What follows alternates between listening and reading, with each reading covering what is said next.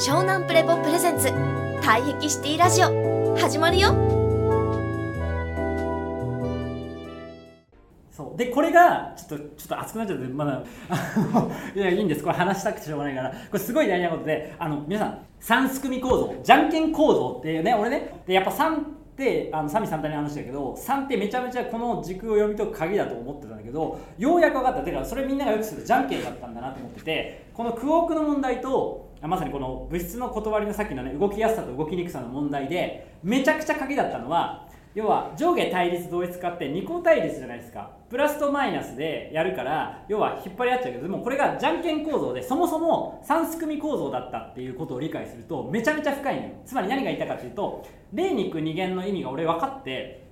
つまりどういうことかっていうと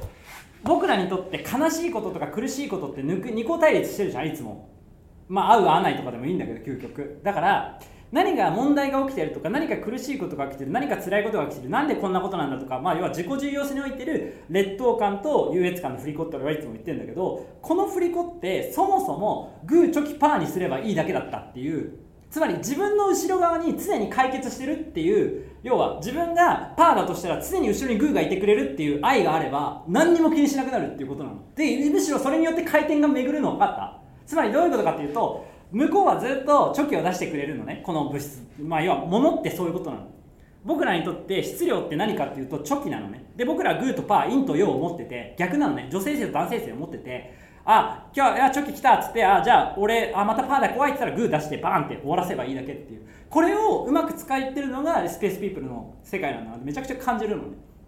だから騙されないでほしいの。だからグーとパーが融合して何もかも解けていくんだよのは全部嘘だから。それなのは絶対信じるのはし絶対惑わされるのはそれがサンズルカーだから。そうじゃなくて僕らにとって今生きてるってことはグーチョキパーの世界なんだよ。だから僕らが気づかなきゃいけないのは常に解決できるグーとパーを持ってるってことを思い出せばいいだけ。自分が一見無理だと思ってることや終わったと思ってることも全然終わってないんだってこと。だから質量で苦しめられることなんか一回もないんだよってことが実は一番教えたくなかったことだったと思うんですよね。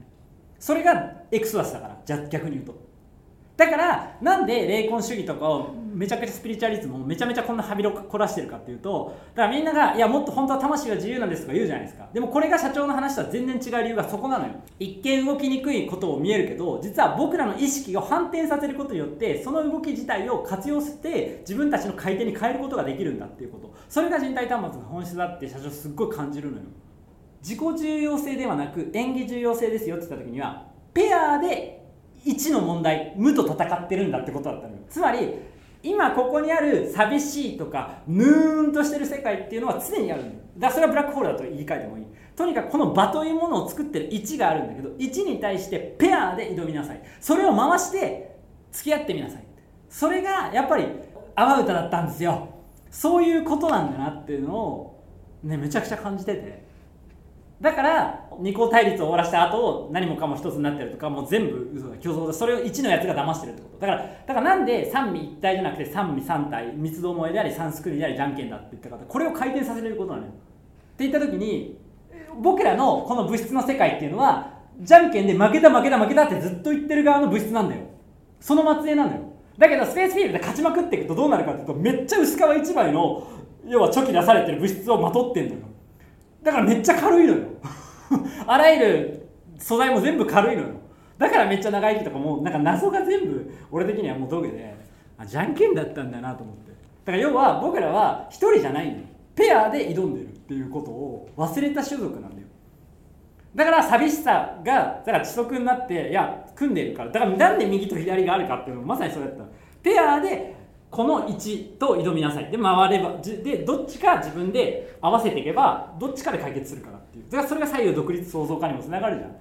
右でダメなら左左でダメなら右っていう。それが相手がチョキから変わってグーに変わったって自分がまたパー持ってんだからパー出せばいいじゃん。さ、まあ、今まではグーで勝ってたのにって言ったらどっちか持ってれば分かるだから相手がどう変わってくるとパーとグーと自分のペアが常に2つの2通りの解決策を持っとけば常に解決できるっていうのが3なの分かる？だからいやこれなんだよってい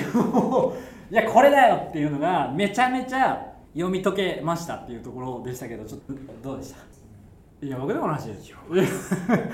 いやだからめちゃめちゃ熱いのよ。だからやっぱあのねだらず勝ち取るの意味も分かるしでこの物理の法則と立ち会う結束を高めることで物理を超えていくことだし逆に物理を生かしていくことにもなるっていうのもなんかすごい美しい仕組みだなとなんか改めてちょっと圧倒されたんです私このあそっかじゃんけん構造すごいなと思っててそこだったのかっていう、うん。うん、だから要は自分が出した時に常に誰か別の人が勝ってる状態なんだよってことを気づかせるためにじゃんけんがあったのよ。だ3人でじゃんけんしてみれば分かるんだよ。そう。だから自分が出したもの以外のものを相手が必ず出していけばいいだけだからテレパシーができれば100%誰か勝てる状態になるでしょっていうことなんですよ。それが多分僕らの演技を大事にすることの本質なんですよね。自分が勝てなかったってことはこいつが勝てる。お前と俺の逆の体験持ってるやつが必ずこれを解決するってことが分かるかもしれないじゃないですか。っ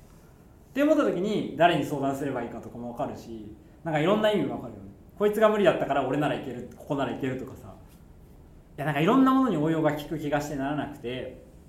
いや改めてそこだなっていうそうそうそう。ということですね。だからペアで常に目の前の課題や問題に向かっていきましょうっていうのがまあ要はこう常に推定させながら物事に向き合うことが鍵ですよって社長が教えてきたポイントかなとも思うのでやっぱ尊敬中もその感じますよね。右左こう感じながら足が痛くなったりしながらそれでこう静かに下に落ち着いてくるとかもあの感覚もすごい近いと思いますからだから改めて、え、左右独立、え、創造化っていうのがそこだったなっていうところでした。湘南プレボプレゼンツ退役シティラジオ。ご視聴ありがとうございました。続きは湘南プレボで検索してね。バイビー